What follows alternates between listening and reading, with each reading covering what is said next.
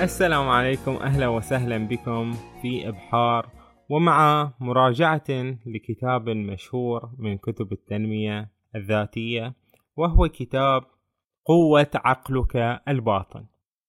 إنها فكرة عبقرية ومهم على كل إنسان أن يعرفها. ولو قرأت عنها ملخصا سيكون كافيا لأن هذا الكتاب شرحها بطريقة أقل من المأمول.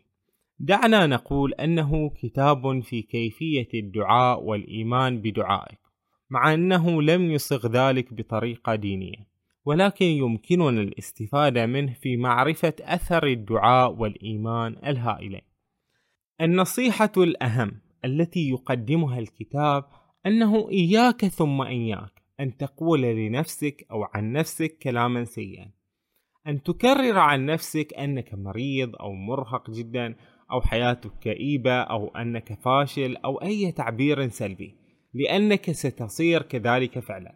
تخيل أن تضرب نفسك بآلة حادة.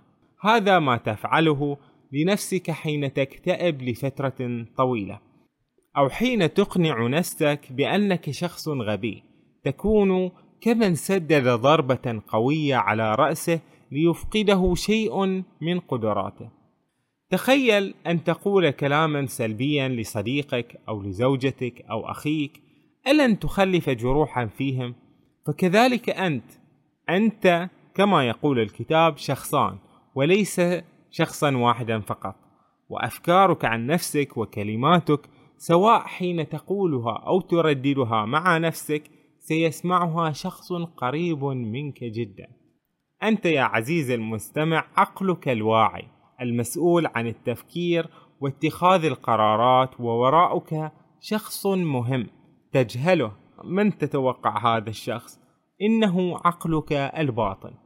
عقلك الباطن مثل خادمك الذي يصدق ويفعل كل شيء تقوله له.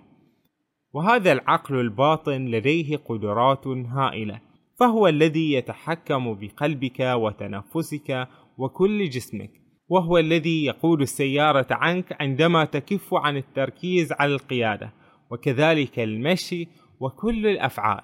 كل الذكاء والصحة والسعادة يمكن أن يجلبها بسهولة وهو ليس جهاز غير عاقل بل هو عقل يفهم كلماتك جيدا ويفهم الحياة وإذا أردت أن تنصت له فشاهد أحلامك فهي من إخراجه.